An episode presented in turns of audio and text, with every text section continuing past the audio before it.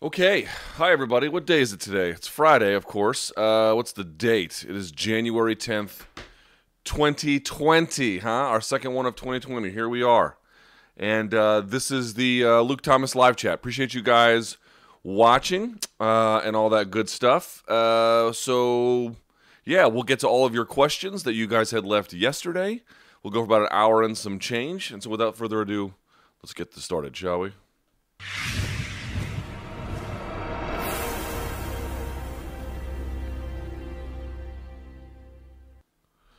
As always, give the video a thumbs up and subscribe to the channel here. Hold on. Subscribe to the channel here. I always appreciate that when you do. Um, uh, I always give this disclaimer this is supposed to be free. If you do, in fact, leave a donation, I will try to get to your question at the end. But uh, certainly they're not mandatory. I don't want anyone to feel like they're mandatory that you have to do this so, to pay. Um, far from it. I want everyone to be able to participate when you when you can. So uh, appreciate donations, but they're not required. Okay. All right. Um, I'm getting a haircut tomorrow because I look like I've been uh, embedded in a homeless encampment. I suspect it will not come as um, terribly shocking news to you that I have uh, not slept last night. My daughter got up. At, well, it wasn't too bad to be honest with you. My daughter daughter got up at five, and uh, which is what usually that's before her normal waking time. So I tried to put her back down at 7:30. She didn't want it, and then uh, 8:30 she did, and then we have a nanny. So took a bit of a nap, but I feel better. But uh, I still look like uh, living death. All right, nobody cares. Let's just get on to the live chat, shall we? All right. First question: Who do you have in the Whitaker versus Cannonier fight, my dude? Ooh, man, that's a very, very, very tough one. Um, Huh. Um, I'm not sure. Probably, probably Whitaker. It's a very tough one. Uh, Cannonier has looked amazing since going to middleweight. I think we can all probably agree with that. He's looked unbelievable. Uh, and you know, Cannonier, excuse me, Whitaker didn't have yeah, Cannonier since going to middleweight. Whitaker did not have his best outing against Adesanya. Although the the thing that sort of stuck out to me was that he didn't look like he was terribly out of place. Like, um, a people thought he won the first round. I think that's very debatable, but that this serves the point of, of this one that he didn't look like terribly out of sorts. It, it looked like a classic Robert Whitaker game in terms of its implementation early, anyway. It's just that Adesanya had all the answers that he needed to have, uh, but he didn't look like he was like it's like wow Whitaker doesn't look you couldn't watch that and say to yourself, wow, it didn't look like himself. Plus, he'd been off for all that time, you know.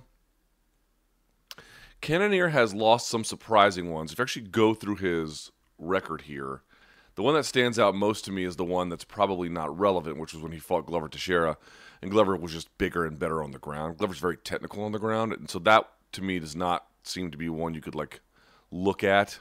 Uh, also, he fought Shawn Jordan in uh, uh, UFC 182, and that was at heavyweight. Right, so he lost that one, comes back, beats Cyril Asker, and then uh, Ion Cutelaba when he debuts at light heavy. Then he fought Glover. Glover was just too much. Then he fought uh, Nick Ro Rorick, Rarick, Rorick. I'm not sure how you say that. Uh, demolished him. Then he lost to then he lost to Jan Blachowicz, and then he got finished fast by Dominick Reyes, and then then, then he moved down. You know, one wonders about the hand speed, maybe of uh, Whitaker giving Cannonier some problems. Some of the movement in and out, you know, physically he's all there. I, I, I, you know, in terms of his strength, his power, his cardio, he seems to look phenomenal down there. Um, he has not been to the third round yet since going to middleweight, but nevertheless, uh, he's looked he's looked quite rejuvenated, and, and, and, more than just rejuvenated, like appropriately situated. We talked about it before. It's like you would think that these athletes who are so in tune with what makes them good, who are so in tune with what makes them tick, would know the right weight for themselves. But um, sometimes even fundamental considerations like that take time to figure out. And uh, he finally did. Still, though, Hermansson was a con- was a consequence of lo- there's a lot of ground nullification. Um, some good boxing, good finishing instincts. The Silva leg kick one, I'm not sure what you can really read into that. And then David Branch, he just ran over him. That was a good one. I guess I would still lean towards uh, Whitaker. I guess I would still lean towards Whitaker, but Cannonier is, if nothing, capable of uh, nothing else. Excuse me. Certainly capable of dramatic surprise, and uh, it appears that everything is coming together in his life and in his game at 185 pounds. So I I would consider that one to be very, very, very competitive. Yeah. Sorry, getting a cup of my uh, coffee. It's my first coffee of the day. I apologize. All right. Uh, what is the most constructive criticism that was given to you by someone you admired or respected? That's a great question. Um, uh, man, hard to know where to go wrong with this one. Um, boy, a lot of different directions I could go. You know what? I will go with uh, something that I've heard from a couple of different people. Um, and I've heard it in different forms, uh, but um, you guys have all heard the famous what is it, adage, which is Frank Luntz's version is it's not what you say, it's what people hear, or um, it's one version of it. A different, a somewhat, somewhat different version is, um, you know, people will treat you the way you make them feel. Right? It's not it's not so much about what need per se that you service, rather than um, your likability is often a strong function of the way people feel when you talk to them. This will not come as a surprise to many of you, I'm sure, but I come across as rude sometimes. Yes, often standoffish, uh, you know, elitist, uh, smug, whatever description you want to use. Sometimes, yes, I'm trying to be intentionally hurtful. Um, but I will be honest with you, and you, you can believe this or not believe this. I'm trying to answer the question as forthrightly as I can. There is a there are many instances where I am literally I have not not even a shred of malice or ill intent, and uh, sometimes the people, especially in my personal life, I will speak to, and they will detect that I it feels that way to them, even when I'm not trying to be that way. So one thing I've been trying to be a little bit more alert to is that um, you know, look, it's never, and look, you know, the the extent to which I have failed in this regard is probably overwhelming. But I'm just, I'm trying to be honest. Um, I've tried to be a little bit more attuned to uh, how I might sound especially when meeting like you know someone for the first time or um, uh, you know I'll tell you I'll, eh, for example that one of the lessons I've learned from trying to make my points about anti-doping is I mean I've kind of pressed the brakes on on making some points in public in part because you know I'm not sure exactly what else there is to say at the current moment but the other one is that I have a big regret about the way I did it. I was so angry about everything. I was so I couldn't believe people were making these like ridiculous arguments in favor of just you know, not uh, overrunning the rights of athletes, of not understanding the the levels of uh, you know holes in their argument when you make a claim about what an advantage PEDs provides, and then you argue in va- in, in favor of other totally ridiculous, unfair advantages that t- absolutely destroy any notion of a level playing field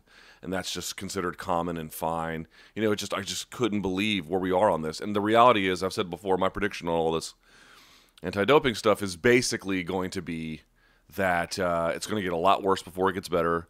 They're going to criminalize this to a large extent. This will take time. And then I think once people realize that criminalizing this also is not the answer, perhaps there is a different one. I think by that time you might see, although that seems a little bit too out there in Conan O'Brien in the year 2000 kind of thing, you might see some gene manipulation early, uh, which w- would undercut the need for the, the use of or the, the search for drugs. Look, the point being is this. My big regret about it all was that I went out there was you know fucking fire and brimstone, and it's fun to like do that sometimes and let yourself out. It's just not a very convincing way to get people to your position. I mean, I think I raised some visibility for some of the points that I made, but you know, you got to understand how people might perceive that kind of a thing.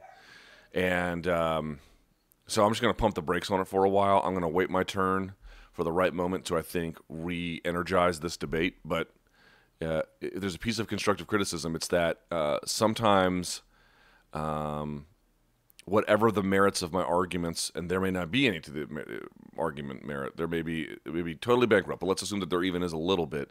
That's going to get lost if people find you to be just sort of yelling in their face. It's going to get lost if uh, people perceive you to be just sort of a, an unlikable character. And to to some extent, man, there's nothing I can do about some of this but I am at least aware that it's a problem, and I'm aware that um, I, I'm, I'm trying to be better about getting out in front of it. But that's been a big issue for me. I, you know, my intuition is always like, you know, rain down fury upon them, but, but uh, turns out that a lot of people don't respond to that. So, but that's my fault. I can't blame anybody.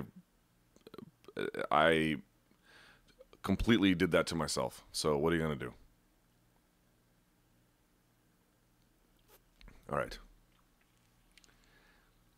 With the Reebok deal ending at the end of the year, is there a realistic option that truly benefits the UFC and the fighters? What kind of uniform policy would you like to see implemented? Um,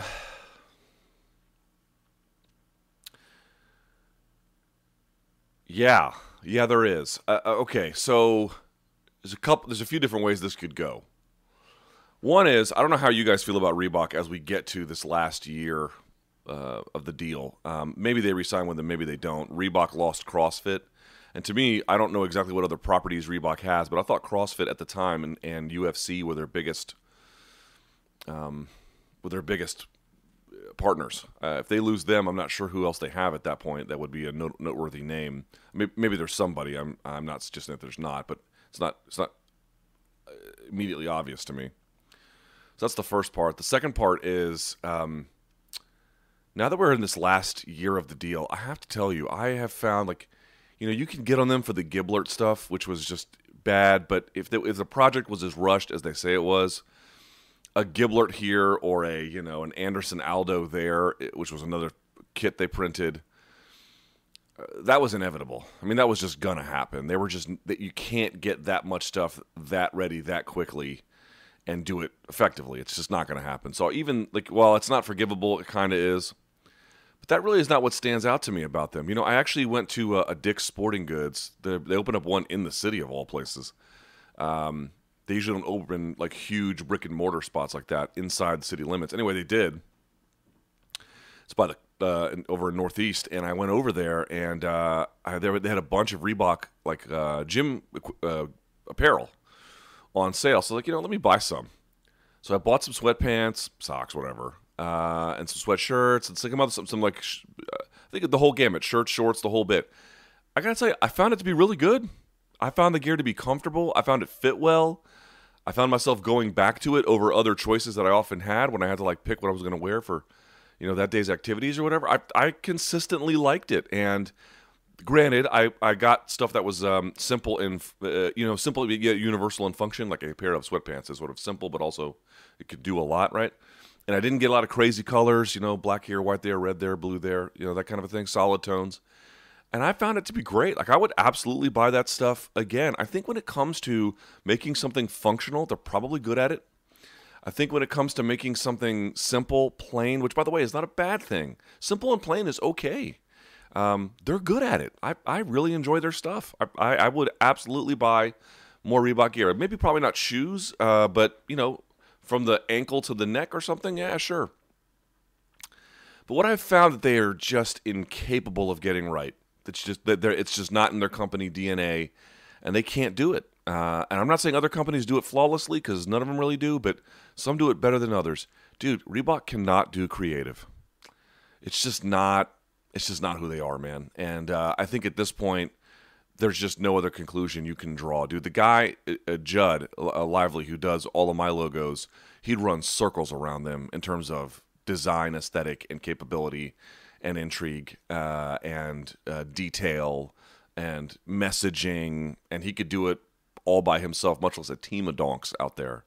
Um, they whoever is hiring over there or whoever they've got i'm sure they are well intentioned and maybe they've got other talents in design that they're good at and maybe this is not the the best outlet for that creative expression i, I don't know who knows what limits ufc is putting on it god only knows man but in terms of what has been the deliverables to market. It's just not very creative. It's just not done very well, and um, I don't know. I don't know how you could argue against that at this point. People like, oh, the Style Bender shirt from what was it, one or two fights ago? He did. Okay, that was better than most things. I'll agree. Um, you know, sort of like a play on the Matrix with the different like positions that Neo was in as he was dodging bullets on the rooftop in the first Matrix. Fine, but you know, it's a little derivative and it, it wasn't all that great. And like that SOG one they had for Yoel Romero was terrible.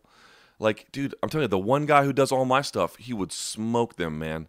He, if it was a contest, head like, you know, person by person, he would he would run over them. Do, uh, I, I made you know inadvisably we took it down after like a few hours, but we made those Nate Diaz t-shirts were the dollar, and it was one where he was smoking the uh, the joint on live TV or whatever it was the CBD c- cigarette, and we put it on the one uh, the hundred dollar bill, and then had all these little Easter eggs inside the one hundred dollar bill. Dude, he smokes those people. It's not even close, bro. It's not even close. And that's one dude, man. And he's very, very talented, obviously, but um, it's just not, they're not, it's not part of their corporate DNA and it's not part of their reliable deliverable, deliverable, uh, you know, product uh, to market. It just, they can't do it. So you're asking, um, is there a realistic option that truly benefits the UFC and the fighters? That's entirely up to the UFC if it's going to benefit the fighters. You know what kind of stands out to me about it is you're seeing some other organizations, sort of the smaller ones, obviously, but they're getting involved in it. Now, Bellator has been hands off about it, which has been, I think, very smart for them. It's a very smart play to just not worry about that, which, you know, as you can tell, it just totally undercuts the UFC's argument about its necessity. Uh, and frankly, its upside value. Um, again, though, this is the whole part about USADA. It's like we're going to go after Reebok, and USADA has the same the same uh, introduction to the sport without the sign on of the fighters, but we're going to hammer Reebok and not USADA. Okay, not going to get back into it. Um, but Titan FC has done it. PFL does it, and what they do is they have a uniform, so to speak, or a kit, or a top and a bottom, like a rash guard on your shorts, and then there's like a PFL logo, like this would be like the polo logo, but then they give you space and real estate to do other sponsorships. Right? Is this thing? Hang on. There we go. A little bit better. gives you space and real estate to do other sponsorships. Um, what if UFC just did that? Part of me, I got to be honest with you. Part of me feels like if the UFC said, you know what, we're just going to do our own kits and we'll do it like you know not not to borrow from PFL, but they'll do something along the same lines of the PFL where you can just put stuff on there in a coordinated, controlled way. Like you know they're not going to allow guns and ammo sponsorships, but you can put your coffee on there if you got a you know a, a, a Metro PCS whatever. They'll let you have it. Uh, my hunch is the fighters would just take it. I mean, they the fighters just took it when they took everything away. So what would make them be any different if they just said, "All right, well, you know, we'll meet you halfway. We'll put the UFC stuff on there. We'll take a cut of your sponsorships too. They might do that too. You know, God only knows. The, the fighters would just take it. So it's like benefit the fighters. The UFC has no incentive to do that. I mean, the Reebok deal was a lot of bad publicity, so it, they probably want to not do something that sparks such um, media and backlash and uh, you know that kind of a thing. But that's a fairly easy needle to thread.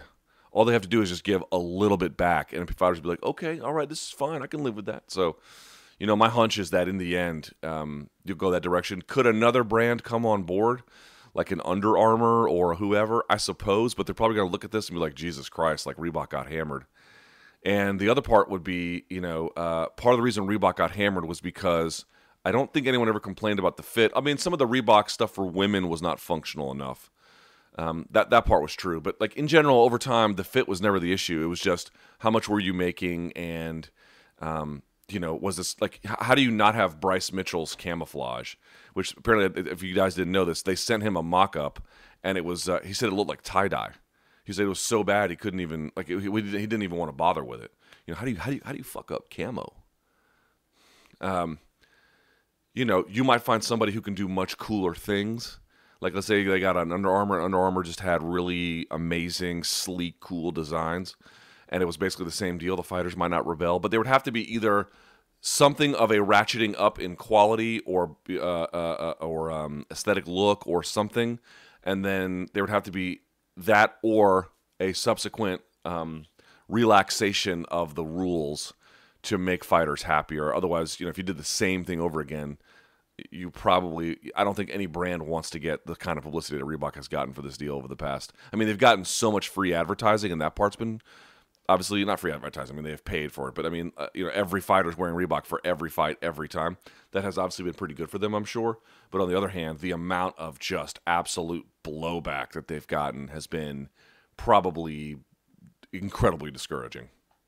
So they'll either go with another brand that can do something that will. All they have to do is just you know show some flash. I think the fighters won't say anything, or like you know what, we'll make because before there was UFC branded apparel. They can just make them wear UFC branded apparel. Here, put your beef jerky ad on it. Put your you know, put your uh, Mitsubishi South Coast ad on it, and then we'll call it a day.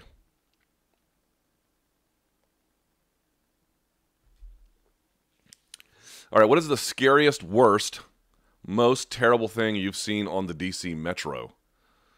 I take the green line from Branch Ave. oh, I bet you do, player.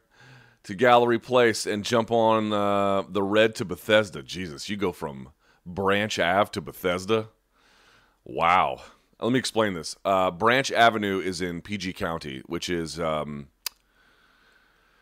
uh, it's where Kevin Durant is from. It's it's the it's a Maryland county right out like literally right outside DC, and it is uh, it's sort of historically known for being crime infested. I mean, I don't know how else to put it, um, and not great. And then you go to Bethesda. Bethesda's one of these like super posh. It's you know, you know, oh, we're next to the uh, Bugatti dealership with the Cartier down the street. You know, uh, I'm convinced the worst humans on the East Coast ride D- DC's Metro's Red Line. Appreciate the chat. Uh, never changed, Luke. Okay, well, that's a hell of a commute, my man. That is from one world to another. Um, so when I first moved back to DC, I didn't have any money. Oh, well, here's the thing: I had taken a good job. But you guys ever been broke before? You're broke, and then you have a new job.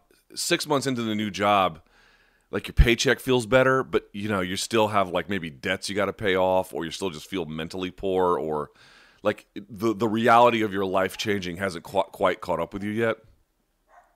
So that's where I was. I uh, I live in DC now. I've been in DC in the, this house since 2006. I eventually was able to save and buy a home. So what I did was when I moved back, I was living in New York City. I moved back to DC. I lived in uh, Oxon Hill, Maryland. Uh, remember that dude? Remember that story about the dude in the Popeyes who got stabbed up for the sandwich? Like they, they, cut the line and they just they just stabbed the dude. So I was like, they were like, oh, this took place in Oxon Hill, Maryland. I was like, I wonder how close that was to my old place. So I went to Google Maps and I pumped in the uh, the uh, the old my old address and then that place, 0.4 miles, 0.4.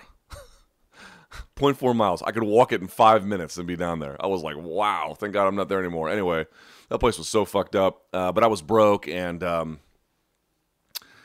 uh, what, what, metro stop did I get off at? Was it Congress Heights?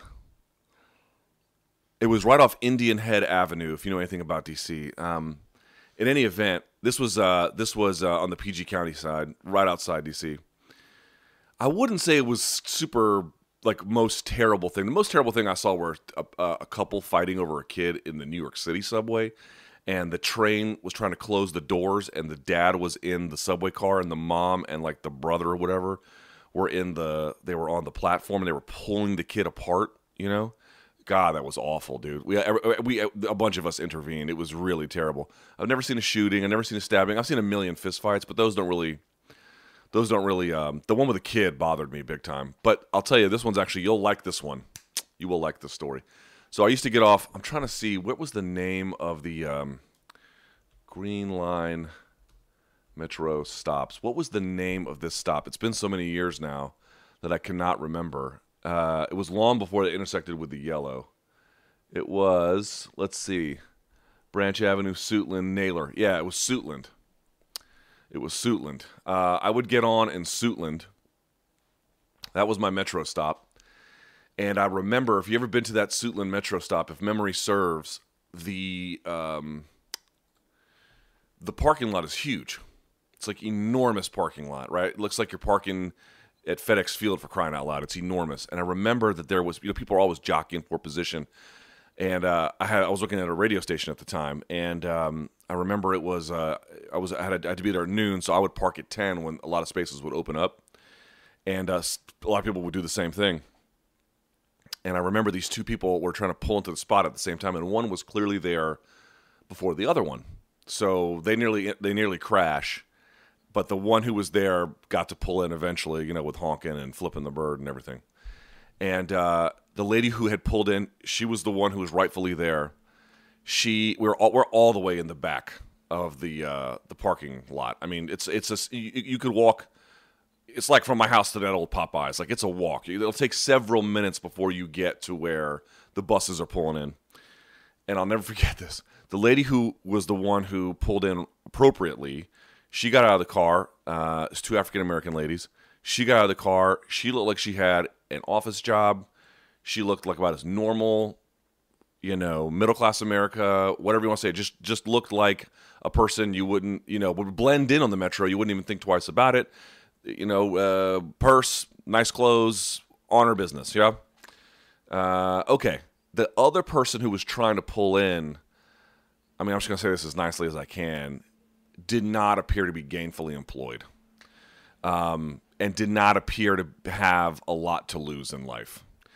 So what she ends up doing is just pulling over, like didn't turn the hazards, just like almost like ghost riding the whip. She just pulls the car over in the middle of a road, uh, you know, uh, inside the parking lot, and gets out and starts harassing this like lady who clearly has an, an office job, yeah, and uh, and is now at the point where she's getting closer and closer. Remember, this is a long walk, and then starts to like get in front of her and like is trying to stop her. And this lady, the normal lady, is doing everything in her power to not uh, not escalate. She's like stopping, you know, not saying anything back, trying to walk around, you know, and it's getting harder and harder because she's getting closer and closer. And then she's starting to like, you know, flinch and stuff like that.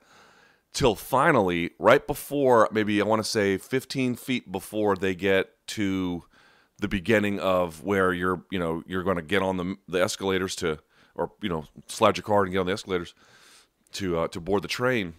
Uh, the the crazy lady punches her in the back of the head hard, like it stumbled the uh, the normal lady forward. And uh, I was like, "Oh shit, here we go!" Right. So you know, my rule on street fights is this. I don't know how y'all feel about it.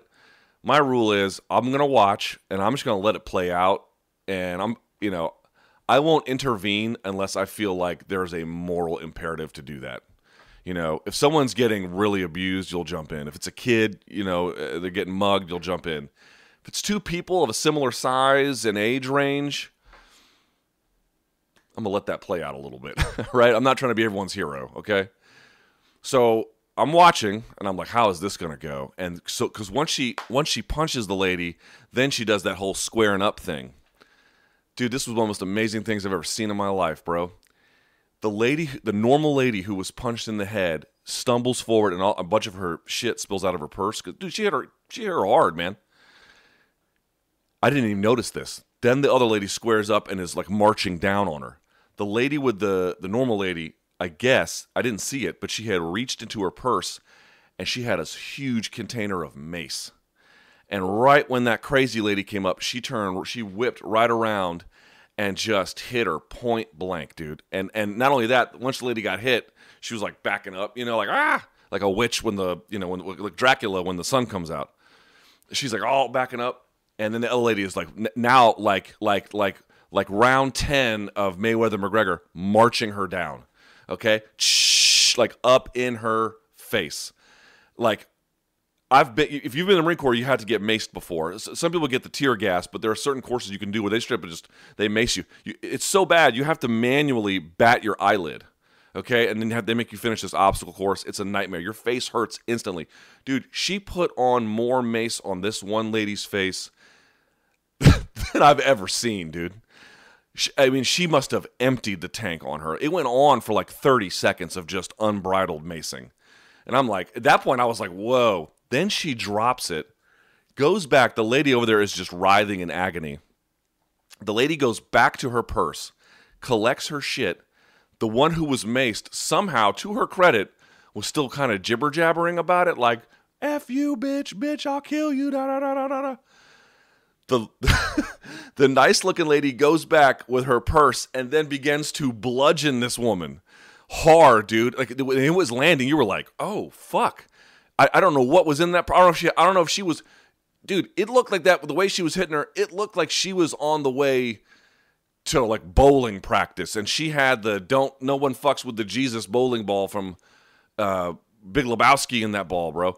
And she was, I mean, she was she was going to work on this lady. And at that point, even I was like, okay, enough is enough. And I think other people were all like kind of closing in, like, okay, lady, your point is made.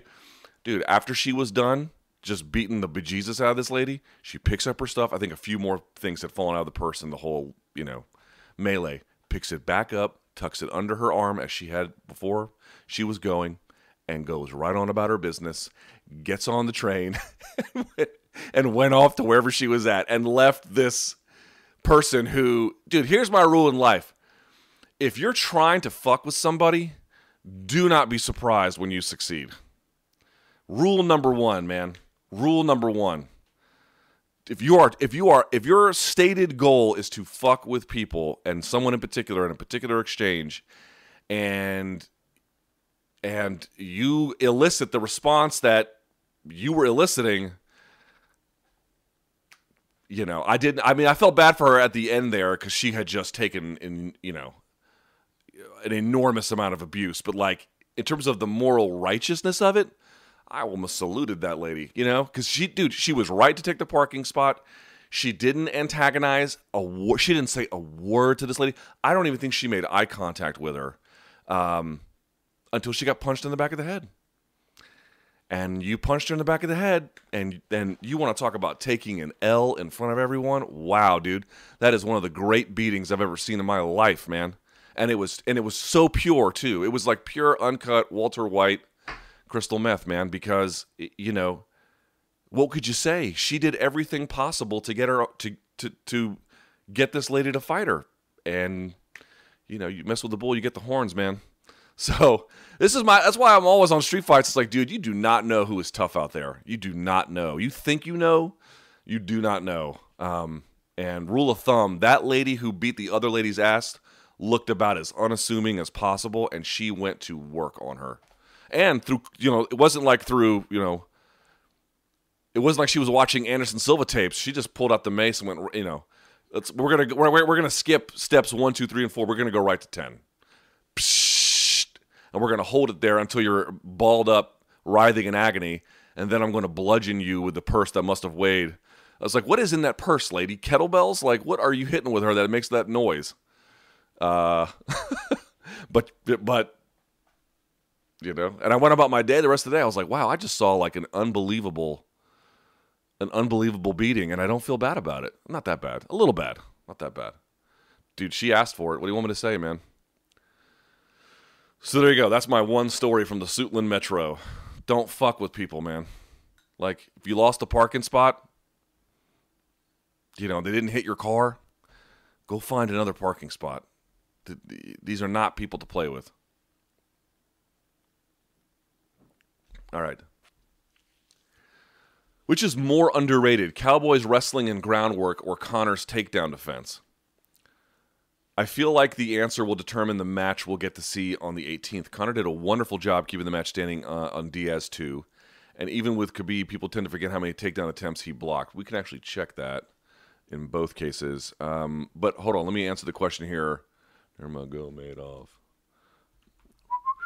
Um, so close this up. So what is what is uh, more underrated? Conor's wrestling and groundwork.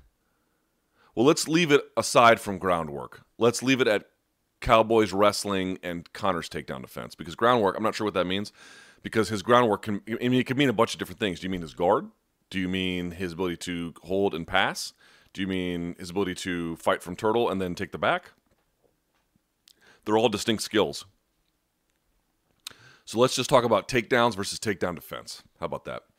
Um, if you go and watch Cowboy right around the time of his, the WEC fights, what you'll find is that his guard has always been good. It's just it's just been a consistent mainstay for him. To an extent, you wonder why he didn't build more around it. Except the guard is not thing, a thing you really want to build around. Plus, I think he wants to strike. So okay, fair point. But still, it's very very good. Um, and his takedown defense was okay, and his wrestling was I don't know, not remarkable. Now, if you look at it, his guard is as good as ever. I think his back taking has gotten better. Certainly a little bit more pronounced in in, um, in the latter, you know, since 2016 or so.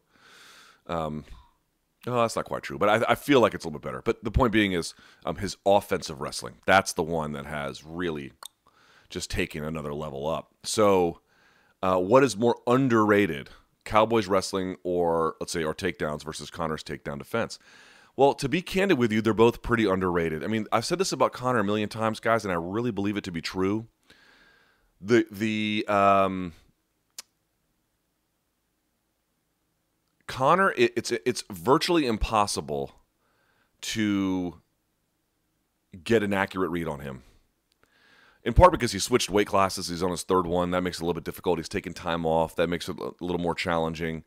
But the reality is, dude, the people around him talk about him like he's a North Korean dictator. Like, oh, you know, like Kim Jong Kim Jong Il doesn't poop. He, you know, he uh, uh he did an 18 course, uh, 18 hole golf course, and, and well, 18 holes in one. You're like, okay, all right. They talk about him like that, you know, and then his critics are like, oh, he's got no ground game. He sucks. He ain't shit. And it's like, well, both of you are just completely out to lunch. Um, Conor's takedown defense, I'd say it's pretty good. I'd say it's pretty good. What do I mean by that? I mean, um, against most attempts, which we'll talk about as, let's say, um, let's talk about penetration steps under for doubles and singles, under punches. Uh, let's say not against the fence. He has one or two levels of defense. Someone who can chain together attempts is going to have a little bit more success than somebody who doesn't against the fence, I feel like his takedown defense is very good. He's very hard to take down once he's flat against it. And you're gonna be like, well, Khabib did it. Well, okay, Khabib does that to everybody. But um, he, you know, Eddie Alvarez couldn't couldn't even sniff a takedown against him, and Eddie's a very good wrestler, including against the fence. And he's got Conor's got good down blocking. What is down blocking? You ever seen when guys are like you know shadow boxing? And then they sprawl and they put their hands down and they'll drop their hips. That's down blocking essentially. I mean, down blocking is a little bit different in collegiate wrestling, um, where you can do it with one hand and then put your opposite leg back. So if you drop your right hand, you put your left leg back. It's called down blocking, or essentially you just you create a barrier for the for, to stop the shot essentially before it really ever gets to your hips because you get your hips back, you get your leg back, you get your arms in front, create you create a literal blocking mechanism. But by MMA standards, I think he has good down blocking. Um, so the question for Cowboy is one, the one thing that's really gotten good about him is his timing and his explosion on his takedowns is pretty good. And now he's added angles to him, so like he doesn't run the he doesn't run the double straight back. He turns at an angle. Uh, I tend to think that of the two, if Conor is not tired, that should be plenty of takedown defense. If he is tired, I don't think that it is. So, um, was just to say the following: Cowboy is probably not that great at chaining together you know, going from a single to a double to a high crotch to an ankle pick to a to a knee tap, whatever. He, he's not necessarily all that adept at it. He's got one good one, maybe one or two once he can switch off to, and that's really about it. After that, he'll just abandon it. It's not that much of a, a combative priority to him. And I think under those considerations, Conor should be able to defend it. If it if Conor gets tired, his down blocking gets late, and he begins to he you can see he begins to make choices about the conservation of energy.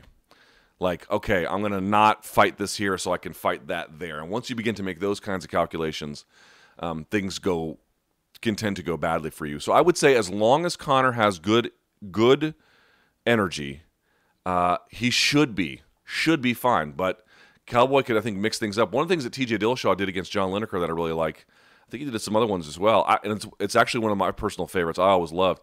As a tall guy, it was really hard for me to to get that knee pound. Your, knee doesn't have to touch the ground in a double, but you know I'm six foot four. Like it's hard. It's very hard for me to get down.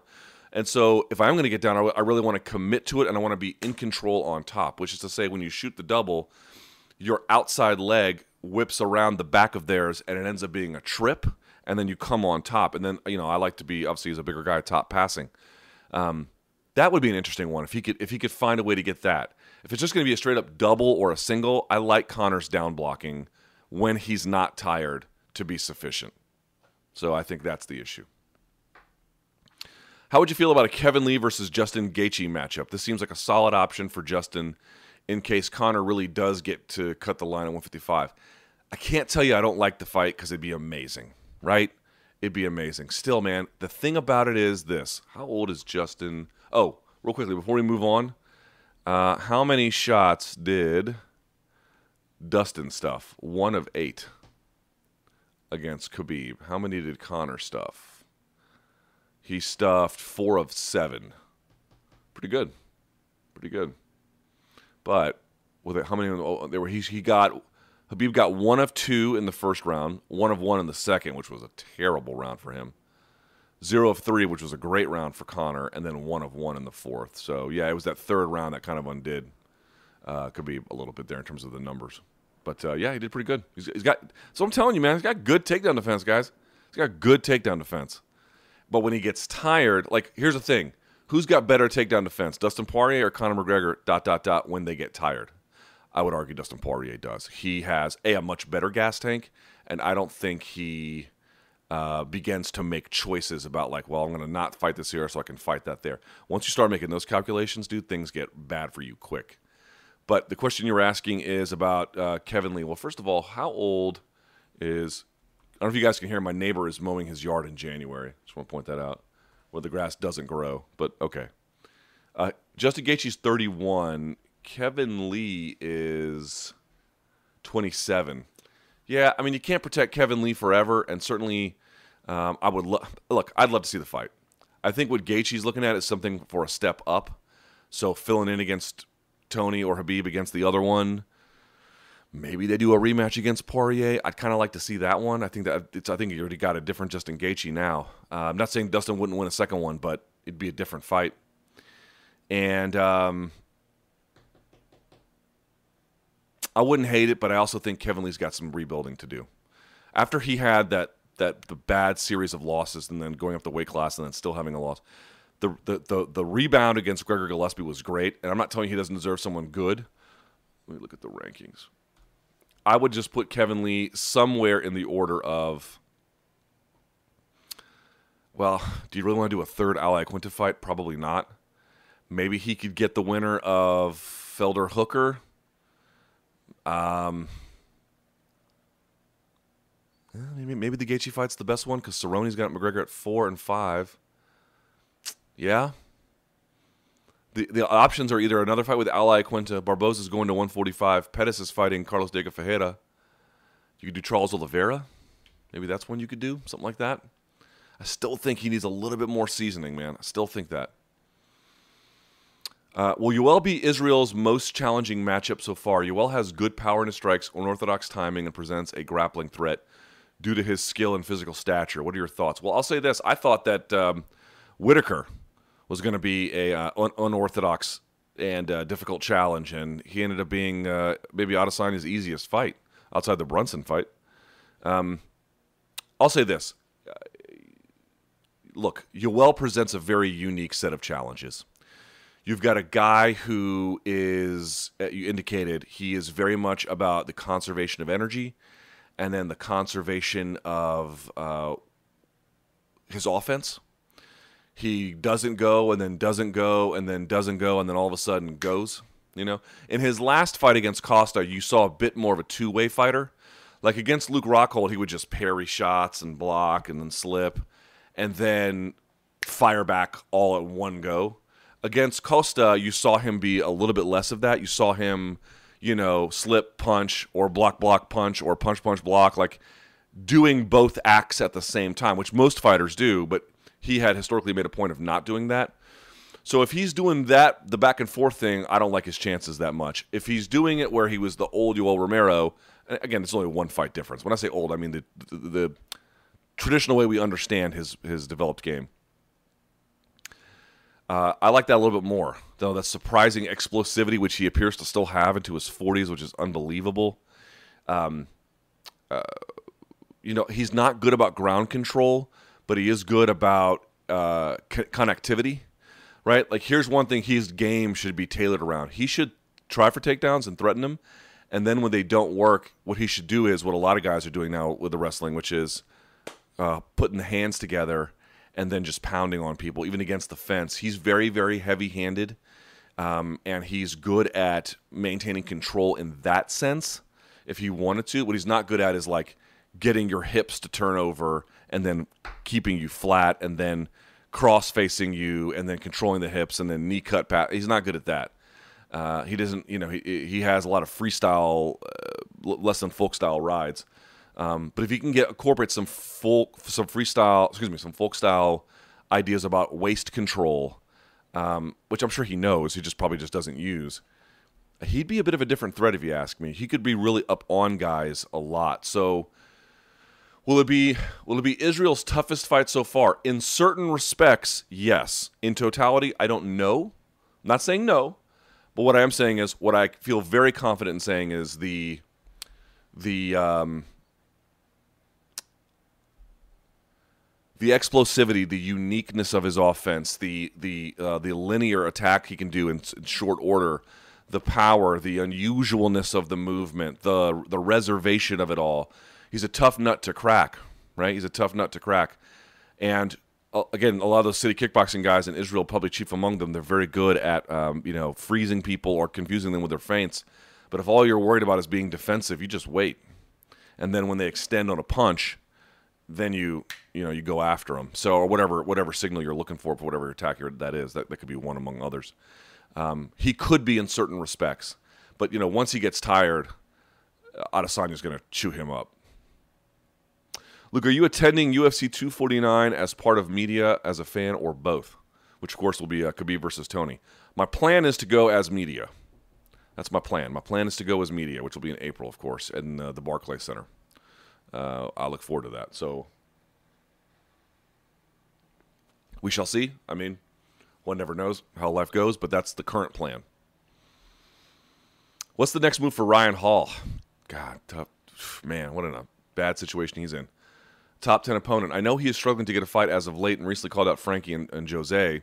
This surprised me considering they're both looking at 135 as new weight classes. Well, I mean, you know, he's in a sort of this weird predicament where if you look at 145 right now, where is Ryan Hall sitting at 14? So a couple of guys are his teammates. Arnold Allen is a teammate. Uh, I want to say that Bektic might be as well. I could be wrong about that, but I know Arnold Allen is because I know Ryan went down there to help him with one of his camps. Um, and I know a lot of other guys have turned him down all the way up the food chain. I know he tried to fill in uh, against Korean Zombie when um, Ortega fell out. I guess Zombie said no or maybe UFC said no. I'm not sure, but he tried. He, I mean, he has told me repeatedly. There's been you can't imagine how many times he's been like, "I'm ready, I'm ready, I'll fill in, I'll fill in," uh, or they offer him a fight and he's like, yeah, "Sure, I'll take it," and then you know the other person doesn't want it. He's in this weird spot where uh, he doesn't like doing callouts. He hates it. He's very much a martial artist more than he is the traditional prize fighter, as you understand the term. But I think he's also just like watching the clock tick away and being like, "Well, I don't have an option anymore."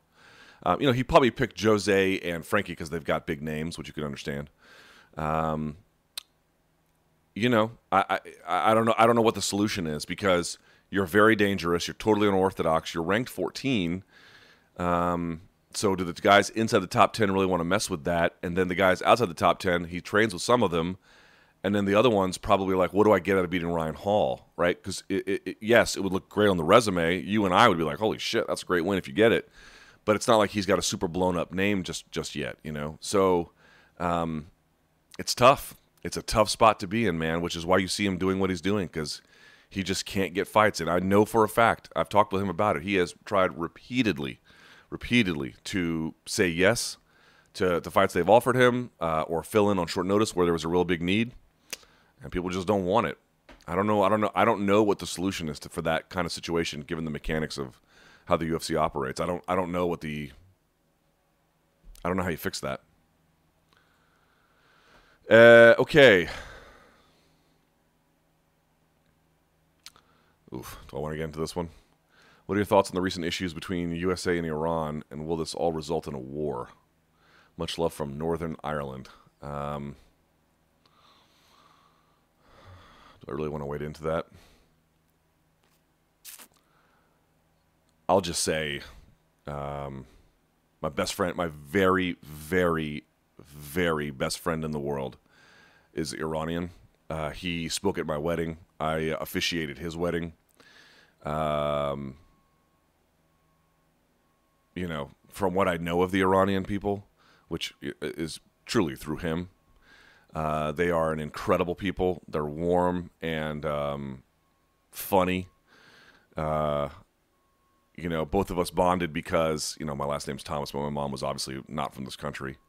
and you know we have immigrant immigrant parents, bro. They just operate on a different level. Like getting a beating from an immigrant parent is like a rite of passage. You know, we used to compare beatings that we would get. That's sort of a, a very morbid and uh, maudlin way to describe things. But anyway, um, uh, I'm. It appears that the. It, I don't want to say too much about this because I know a lot of you really don't want to hear this kind of stuff. So I'll just say this: it appears that I know what I'll say. It appears that the worst might be over. I certainly hope so. Um, that airliner being shot down is an enormous tragedy, whatever the circumstances of that may be, which in, could include uh, Iranian military incompetence. Um, let me just pl- make a plea on behalf of everyone. Sometimes war is necessary. Sometimes it's just you got, look, man, like that lady. And that it's sort of a very uh, cheap comparison, but the lady who got punched in the back of the head at the uh, Suitland Metro did sometimes, man, you just find it on your doorstep. And what are you supposed to do? Um, but I will tell you, being in the Marine Corps was uh, it was uh, interesting for a lot of reasons. One, because you know your friends all have to go. I can't say how many friends I saw. Uh, my unit, I got out in December of 2004, and my unit got converted to a rifle company that did prisoner transport in Fallujah like two, three months later. Uh, the reason why I never got sent was because I was part of Marine Corps artillery. If you guys know anything about that, it's a redundant service essentially to what the Army already has. The Army has Fort Sill. They've already got this huge artillery component. It's the Marine Corps has had it because under older World War II battle considerations, hey, it's an amphibious force. They should have all the things that the Army has just condensed. And now it's sort of like, well, what do we? What is what does the Marine Corps need artillery for? I think there still is Marine Corps artillery, but it's when I was in, they were phasing it out, or at least it was it was decreasing in its level of um, uh, prominence. But hold on, let me point this up, make sure everything is okay. Yeah. Um, so one, you know, when your friend comes back and uh, you know he's a total like a, a buddy of mine. Um, he now works at the State Department. He was a grunt, and they had set up inside of a soccer stadium in uh, Iraq. They had you ever go to a bank right? And you have to walk through all the lines to get to the front of the bank. I think Kevin James has a whole bit about it where you have to walk through like five lines of like, you know, or the DMV or something. They had set one of those kinds of things up, obviously a much bigger one, so that when cars came through, if one was try if there was some kind of an issue and it tried to like storm the gates, it would have to weave. And had, I think they had cement blocks everywhere, so it would have to weave through in order to uh, in order to um, cause damage and I think they had a staging area for everyone back in the, inside the, the soccer stadium. And what he told me was um, the guys who were supposed to be on guard, uh, this this car comes up and shoots them all, kills them. And so it does. The car does not. No. No. It, oh, no. Excuse me. That's not correct.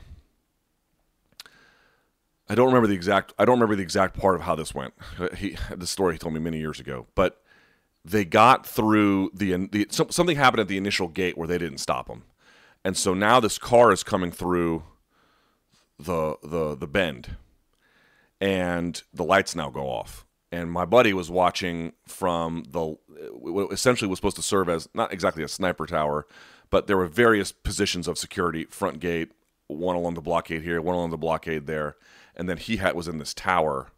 I'm not sure what purpose it served at the stadium, but he was able to look down and he he radioed to the guys at the front, and they were they were screaming bloody murder, like something had happened. They were going through. That's that's what it was.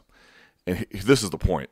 The car turns the lights off and it goes all the way through. And now people are screaming in Arabic to stop. The guys don't stop. They keep going. And sure enough, it was a car bomb.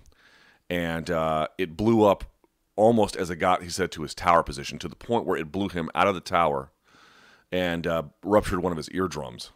And uh, they had to wake him up and shit. You know, he didn't have to go. Um, uh, I don't think I don't think he had to get flown to Germany for however bad it was, but um, you know, obviously it was pretty fucked up. Anyway, what he told it knocked him out the whole thing. And what he told me was um, the only thing they could find from that car, the bomb was so big in that car, and it got detonated just far back enough to not cause mass casualty that uh, the only thing they could find from the car was the engine block. That was it. The rest of that whole car was just incinerated in explosives, which means if they had gotten any further, you know, would have killed a lot of people. Um, when you hear stories like that, and then that guy comes home and he became a raging alcoholic, he has since uh, fixed his life completely. He's you know on the straight and narrow, but he had a real tough time. Had another buddy who came through. Uh, he was an army ranger out there. He had to do two different, three different tours. Um, you know, his translator was murdered. You know, uh, all different kinds of shit. And then he comes through, and then one day the Post was publishing stories about local guys who had been killed, and it was two of his friends, and he like burst into tears. It was just awful. And then I'll never forget this, man. I've been to both Walter Reeds. There was a Walter Reed that was up sort of in the north part of town, and they moved it way out west. And the new one is an incredible facility. I've been out there, and I did a story for uh, back in the day UFC magazine. It had nothing to do with UFC, but it was about um, uh, essentially jujitsu for um, service members who had been uh, had, had been amputees. So I went to an amputee jiu-jitsu class, which was taught by a Yamasaki black belt, uh, a Venezuelan guy. Um, trying to get a citizenship. Uh, anyway, um, long story short, I had been to both. Man, you know, you want to send people to war? Okay, man. Well, sometimes, sometimes that is inevitable. Yeah, it, it will find you, and you can debate the merits of um, whether Iran is or isn't. I, I tend to think it is not, but okay, we can have that separate discussion. Here's the only thing that I would ever ask of people before you really ever want to commit the resources for that financial and then and, and, then especially human you should be in contact with what happens on the other side of it uh, all these stories i've been telling you are one thing but there is one that has to this day man it has haunted me i went the second time I went to Walter Reed was the new facility for the amputee jiu-jitsu class uh, that I was doing a story on. And all those guys, and there's different levels of amputees, man. I don't want you to feel sorry for all of them. You know, one guy lost his foot, but he ended up being a purple belt. He was really good. There's another guy that was a pretty severe amputee, but he just seemed to have a good attitude about it. And then there were various other ones that, uh, uh you know, some ailments here. Maybe a guy lost a hand or something. But um, you know, these guys are they're incredibly resourceful, um, committed um, you know, these are tough people, man. These are really tough people. But dude, there was one. It was at the old Walter Reed. This must have been 07 or so.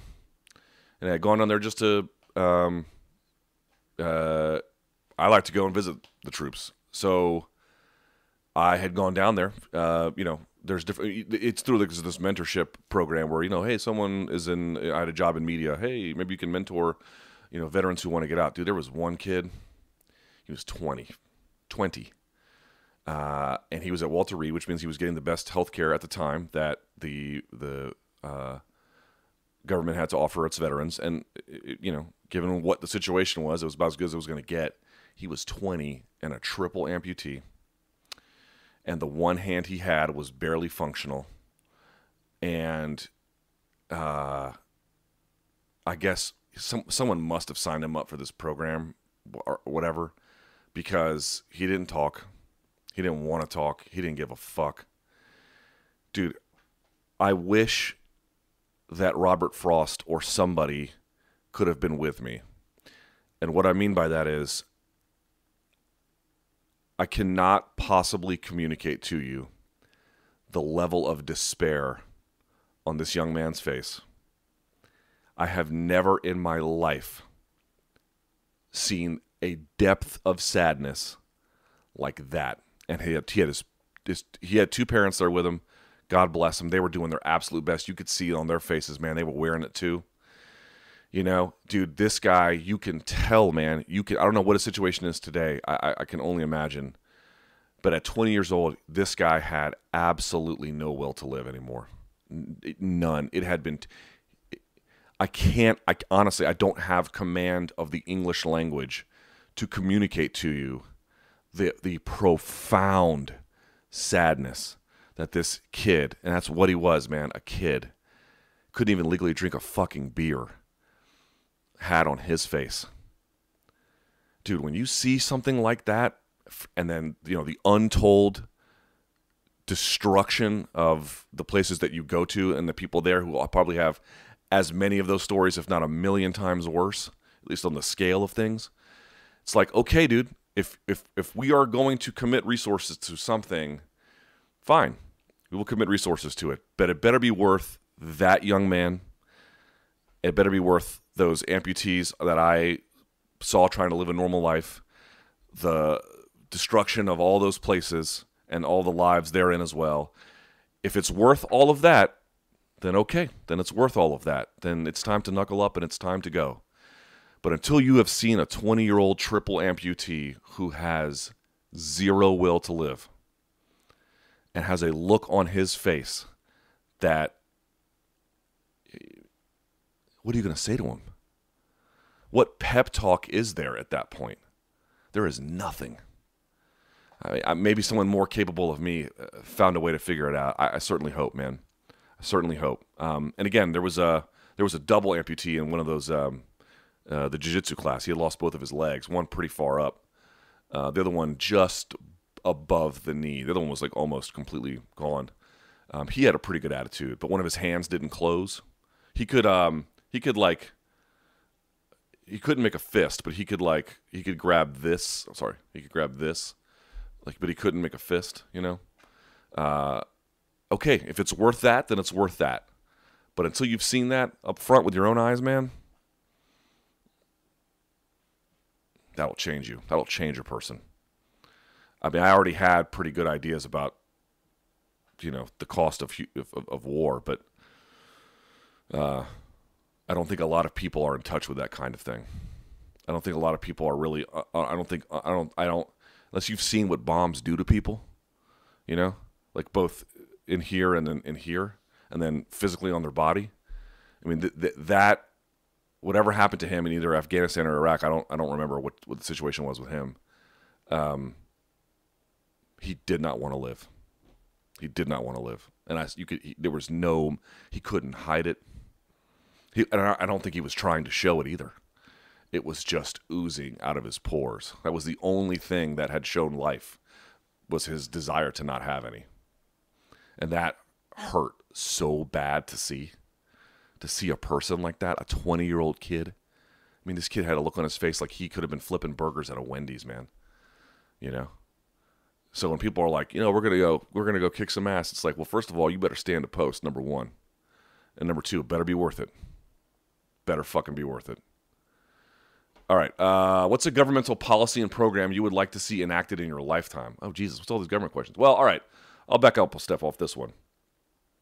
You say cross country bullet train, reduction or expansion of the military, blah, blah, blah. Let's keep it non political, or at least mostly non political. How about what's a governmental policy or program you would like to see enacted in your lifetime? There are reasons why it doesn't exist, but I would love to see the addition of rail service throughout the, throughout America. Uh, I love taking the train. Now, granted, I take the train in its most functional state in the United States, which is between D.C. to Philly, Philly to, to um, New York, New York to Boston, that Acela corridor.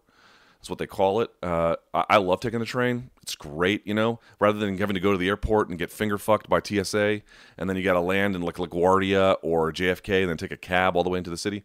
You know, the train gets out right underneath Madison Square Garden, literally right underneath Madison Square Garden. So great. I love it. I love everything about it. And I can pick the train up here in the city. It's like city center to city center. I'm there, and if you take if you get the high speed train, which I don't very much take, but sometimes you can take it. It's like two hours and forty five minutes. It's like bam, it's great, dude. Nothing like it.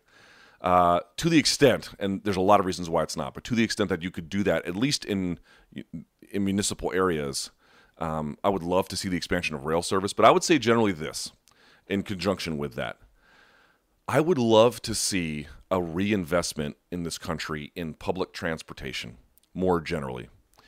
Uh, I got to tell you, the less I drive as a person, the happier I become. Now, I know there are people who like to sit in their car roll the windows down and just see the see the country. Some people like to play books on tape in their car. There are a lot of people who this is not the case for. And if that's the case where you really enjoy that, I wouldn't want to take it away from you. What I would say though is there's a lot of people who don't. When you consider if you commute, how much of your life is spent sitting in a car, it's not good for your mental health. It's certainly not good for your physical health.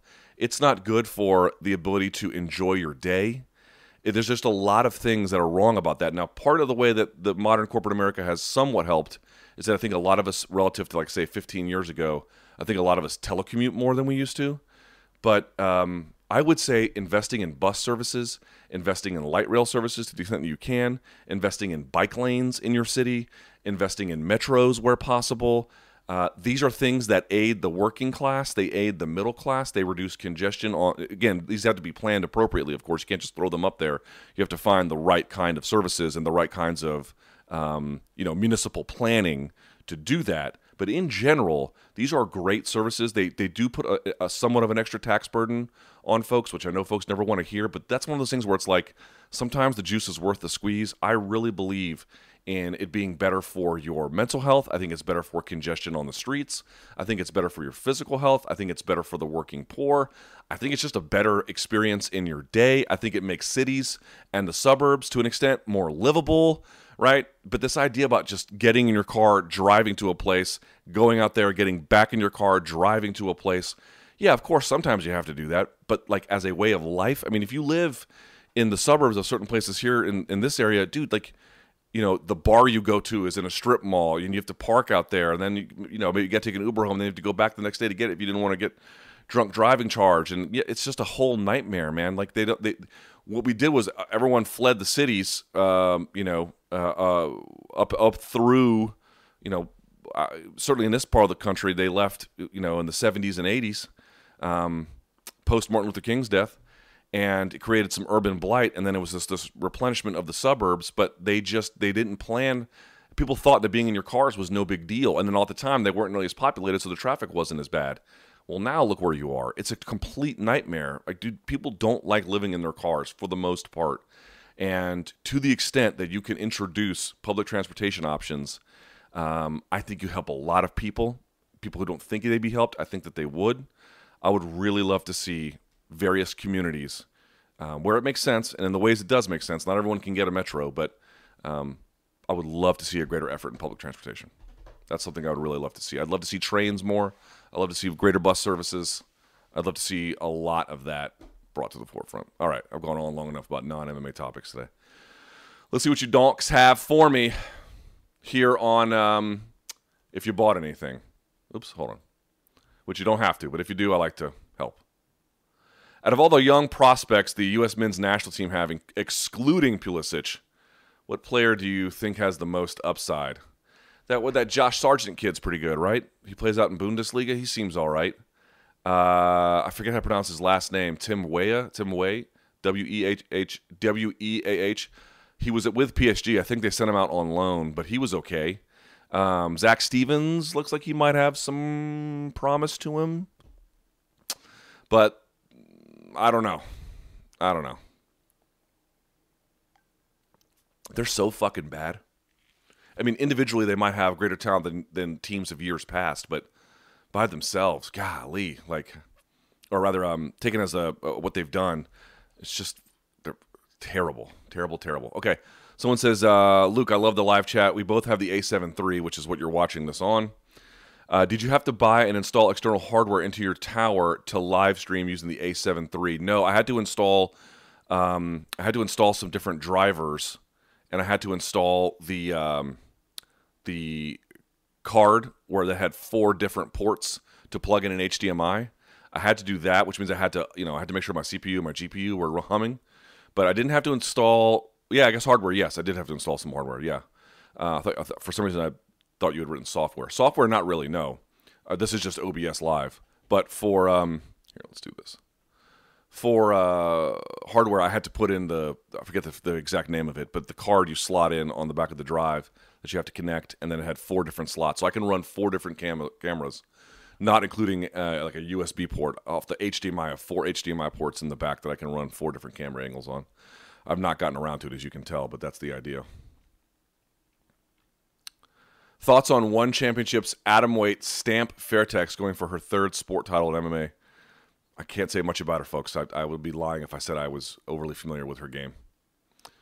Seems like women who kickbox instead of wrestle before MMA do better than men who do the same. All the female champs kickboxed before MMA, while Israel is the only one who made kickboxing prior to MMA. I think that leads to um, I think that's probably a function of the fact that wrestling in women's MMA and I think general athleticism is a few steps behind the men's game. because I think if the wrestling was as ubiquitously present and good in the women's game as it was in the men's, you'd see roughly similar. You'd see roughly similar uh, results, but the fact that you you are sort of pointing out there might be a disparity, I think speaks to the fact that the wrestling and then the then the level of athleticism generally probably not quite as high. Um, let's see. From Piano Mover Jones. Happy New Year from Ireland. You mentioned it in previous live chats that your views on PEDs are a reflection of other scholarly work you have read. Could you reference the materials? Keep swinging the axe. I've referenced them a million times, but you know what I need to do? I need to put together a reader. Um, the, the, the, the good place to start on all of this is um, uh, the um, uh, what's a good place to start? The Anti-Doping Crisis in Sport by Paul DiMeo. DiMeo spelled D-I-M-E-O. He's a uh, professor out of the University of Stirling in Scotland. That's a good place to start. Verner Møller is a good, I think is a professor out of Finland. He's done a lot of good work on this. There's a ton of good stuff for your own fun. For your own fun, uh, there was a debate between pro PED crowd in sports. Eh, like you ever have seen these debates where um, they'll get two groups. One person's like, "We are for PEDs in sports," and we are against PEDs in sports. And what they do is at the beginning of the debate, before anyone has spoken, they poll the audience to see where they're at. Then they re-poll them after the debate to see how opinion has shifted, if at all. And what they did was, I think it's like it's like IQ two or something is the company, something like that. You can just type in um, just type in PED panel debate, and you could put in uh, Robert Fost. He's a doctor of the University of Wisconsin, uh, F O S T. He has argued that there's really an incoherent basis by which we decide what things we allow and what things we don't. Which, by the way, he is correct. But in any event, there's a debate, and they had um, I think Dale Murphy previously of the Atlanta Braves on the anti PED side and uh, they had Radley Balko, who you guys might know from years. He's uh, he's written a lot of stuff on, um, well, a lot of on uh, uh the Fourth Amendment and um, the rise of. Uh, I think he has a book called The Rise of the Warrior Cop, something like that. He's done a lot of work on civil liberties. Anyway, he was on the pro PED panel, and there was a bunch of them. There was like four aside. I think Julian Savulescu, who I've referenced before, he was on this panel as well. There's like five parts to it. It's a very fun debate. Even if you don't change your mind one way or the other, just watch the debates. It's it's it's it's cool to see. Will you go to UFC 246? No, I'm going on vacation next week, but I'll still do this live chat, and I'll probably it's more. I'll be honest, it's more of a working vacation. Uh, I'm being paid to go do some work somewhere, which I'll tell you all about, about later. But um, it's not related to MMA, so I'm going to be gone. Um, but I'll probably keep up with the YouTube channel, so you're fine. Uh, let's see.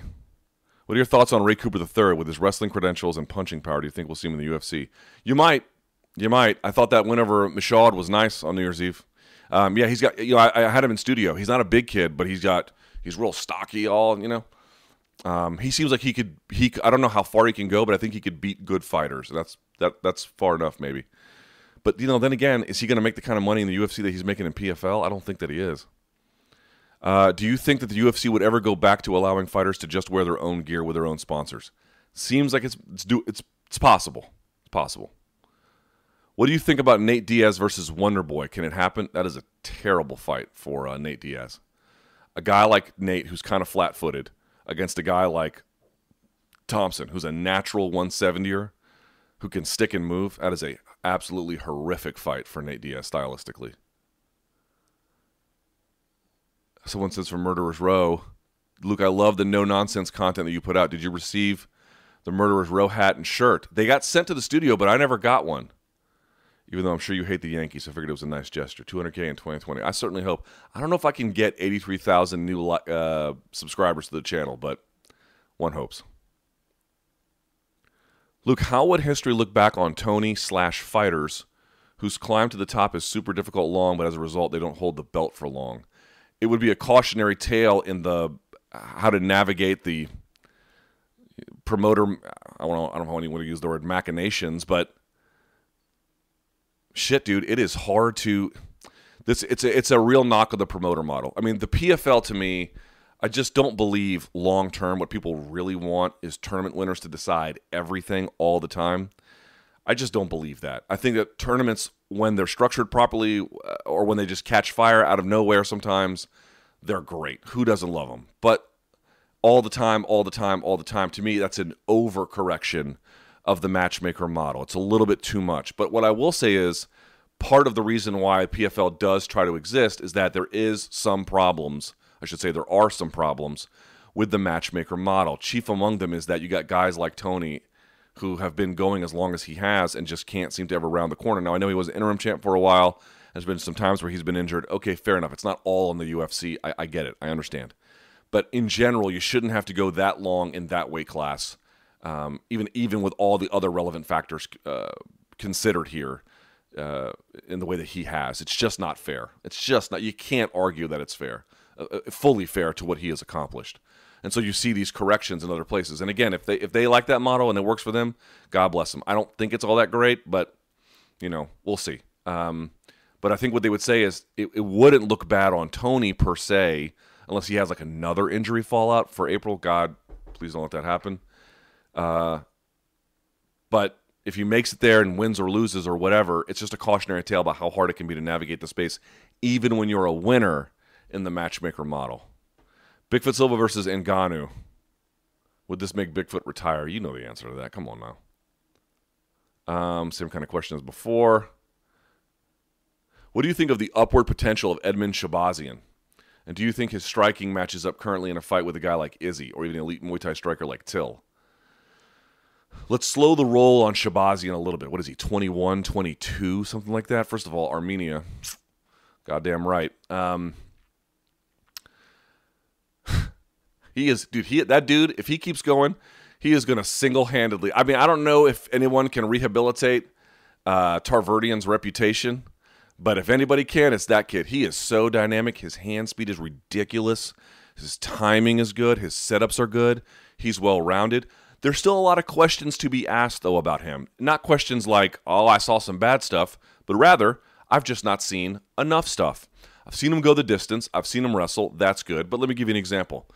Um, I haven't seen him against, you know, what, ha- what happens when he gets hurt? Does he fold? You know?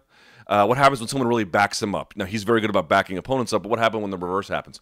Does he, you know, because I think what you've seen now in the cases of Marlon Moraes and some other fighters, if you can really get in their face and you can really back them up, their style is exhausting and they're not the same fighters as they are when they open up. They're they're dynamos when they're early, but if you give them if you don't give them space, they're very very different. What what happens to him when when when that's a situation? And there could be a series of other questions.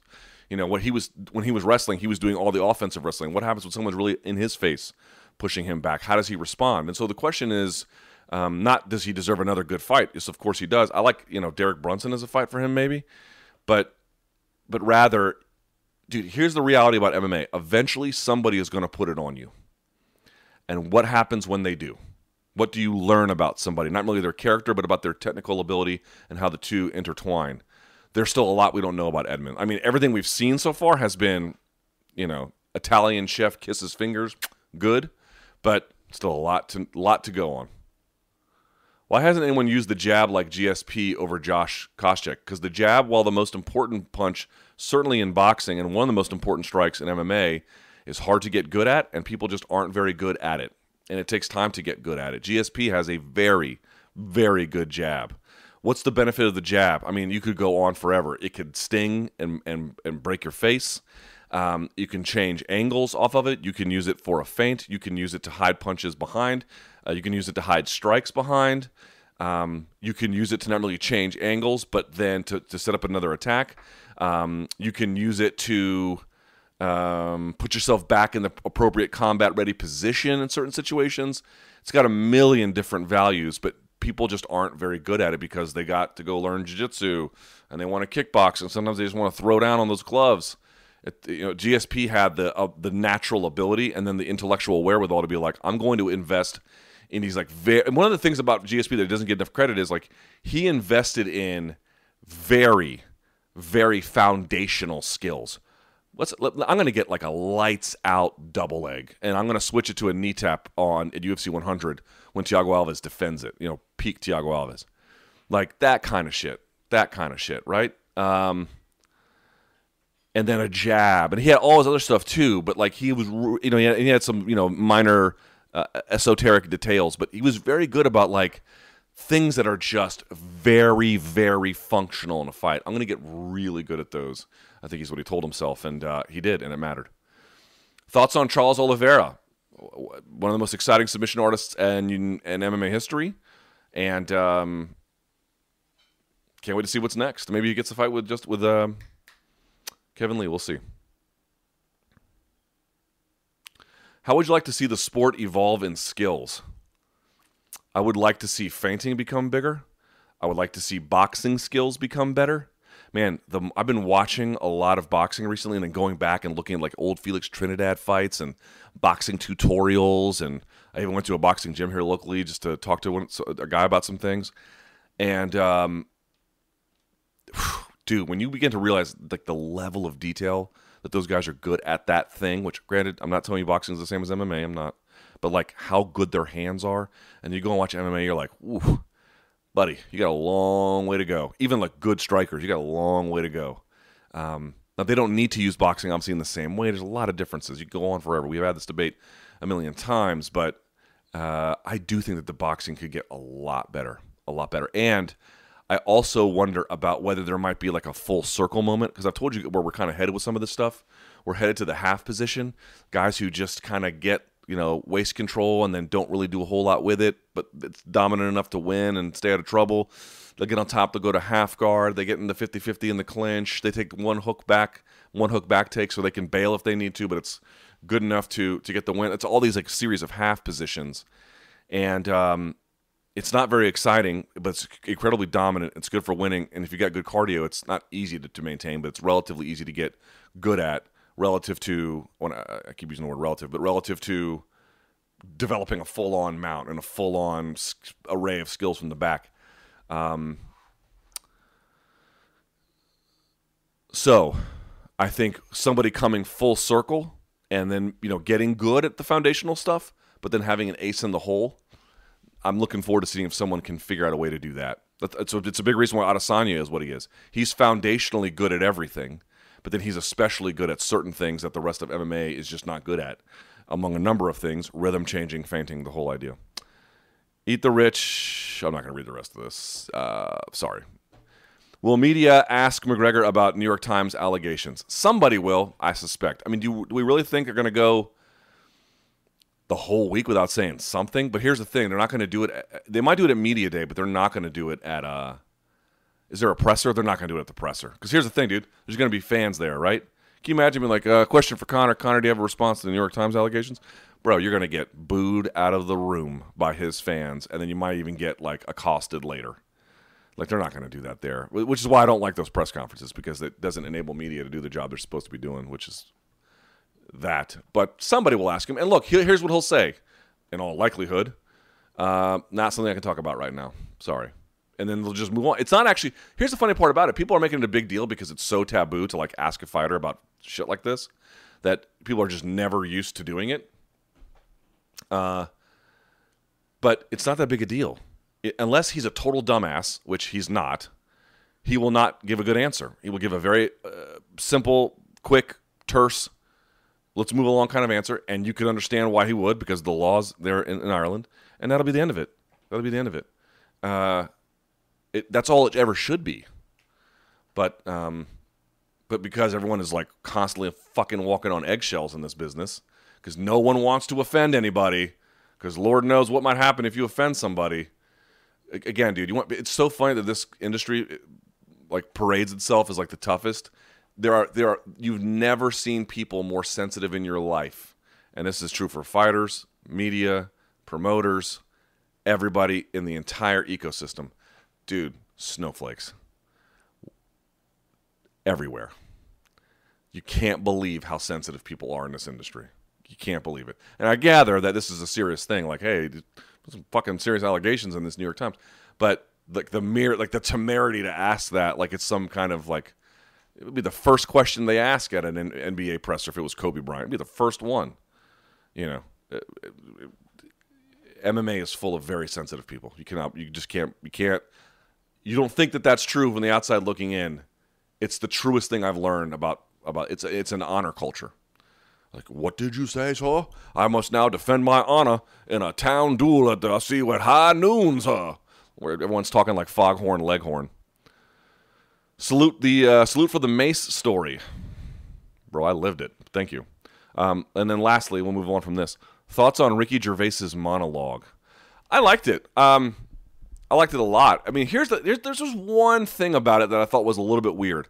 Not the monologue itself, which was great. I watched it live. I thought it was hilarious, and it's always fun that you you know stick it to these people who are utterly staid and you know live in these ivory towers and seem otherwise disconnected from um, the life of the average person, and you know they go on blathering about.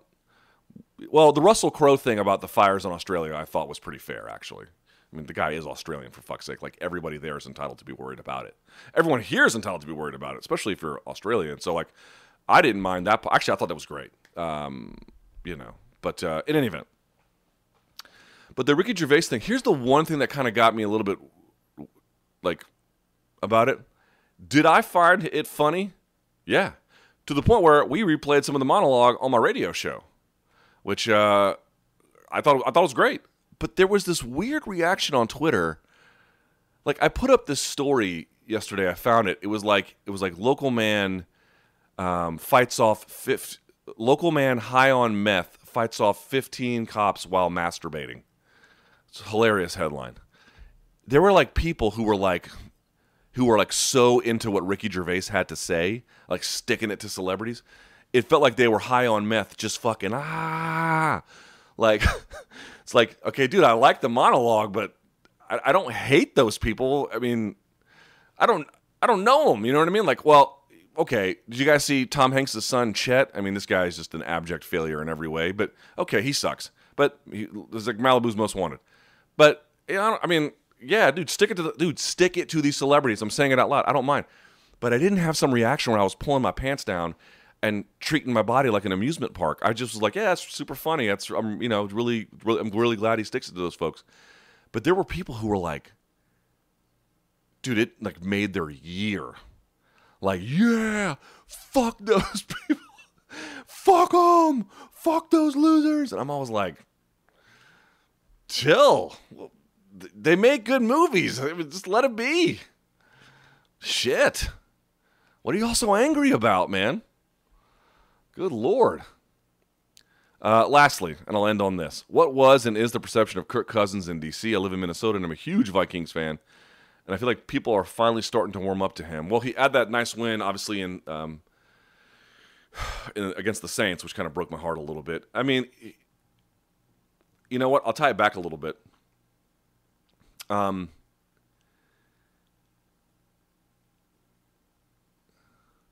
does this one person say? The UFC announced UFC 246 is a sellout. Absolute bullshit. As you can still get tickets on every agent for cheaper than what they started. Too much push for this disgrace of a man from my beloved Ireland. I'll have to look into that. I don't know what the situation is for that one. But as it relates to Kirk Cousins, and we'll end on this one because I got I got to go play my radio show. But um, by the way, isn't it weird that like when I did the 90 minutes on my previous iteration of the live chat, I would like crawl to the finish line and on this one I could easily keep going. It's kind of wild. I don't know what the difference is, man. I just feel like I'm in a maybe I'm in a better mood these days. I don't know. It's completely crazy. The last thing I'll say about Kirk Cousins is that I remember national pundits like Bomani Jones being like, "Dude, Kirk Cousins is just as good." Uh, or and no, no, no worse, no better than RG three. I think is what it was. Like they're basically equivalent. Like, dude, what a fucking galaxy brain take from that guy. I mean, Kirk Cousins always had his problems. He had a bit of that like Rex. Um, God, what the fuck was his name? Uh, remember it was the era of uh, John Beck and uh, who's the quarterback from the University of Florida? Rex, what's his face? Can't even remember his name now. You know, that guy just had a turnover gene, like he just cannot stop turning the ball over. He had that for a while, but then you would notice these moments of brilliance, and yes, it was often late yardage too. But sometimes he would have this like real upside about m- making reads on the defense, and like here's the other part about him: he had what RG three never had, which was total humility about his limits and about what it was required to get better. You can just tell that there was more to build on there than there was with RG3, whose body was already wrecked at that point. You know, dude, RG3 was good about when he was good about making the run and screens, and it's really about it, man. He was RG screen. Anyway, the point being is, Kirk Cousins is never going to be the quarterback I think you guys really want him to be, but he's. I saw y'all's defense; they're pretty fucking good. He's good enough to win with if he's if he's if he's on his game. He's good enough to win with, and that's that'll keep you in the majors. Um, God, how do you think Conor's change in style will affect him in the fight versus Cowboy. That's what this person wrote. We're to have to see. I can't really answer that one because I need to go and um, I don't know what that means. All right. I appreciate everyone watching today. Thank you so much. Give the video a thumbs up, subscribe to the channel. We will do the live chat next week in some form. I got to go see how the internet is. I'm staying in a nice place that apparently has good internet. We'll see. Either way, we'll figure out some kind of way to do this. So just be patient. Uh, at a bare minimum, I'll record ahead of time and then upload, and we can go from there. But um, yes, the, it will roll on. There's no break in the action. So have a good weekend. Enjoy yourself. Stay safe. Be cool to others. Don't drink and drive. Um, tell your friends about this podcast. And until next time, stay frosty.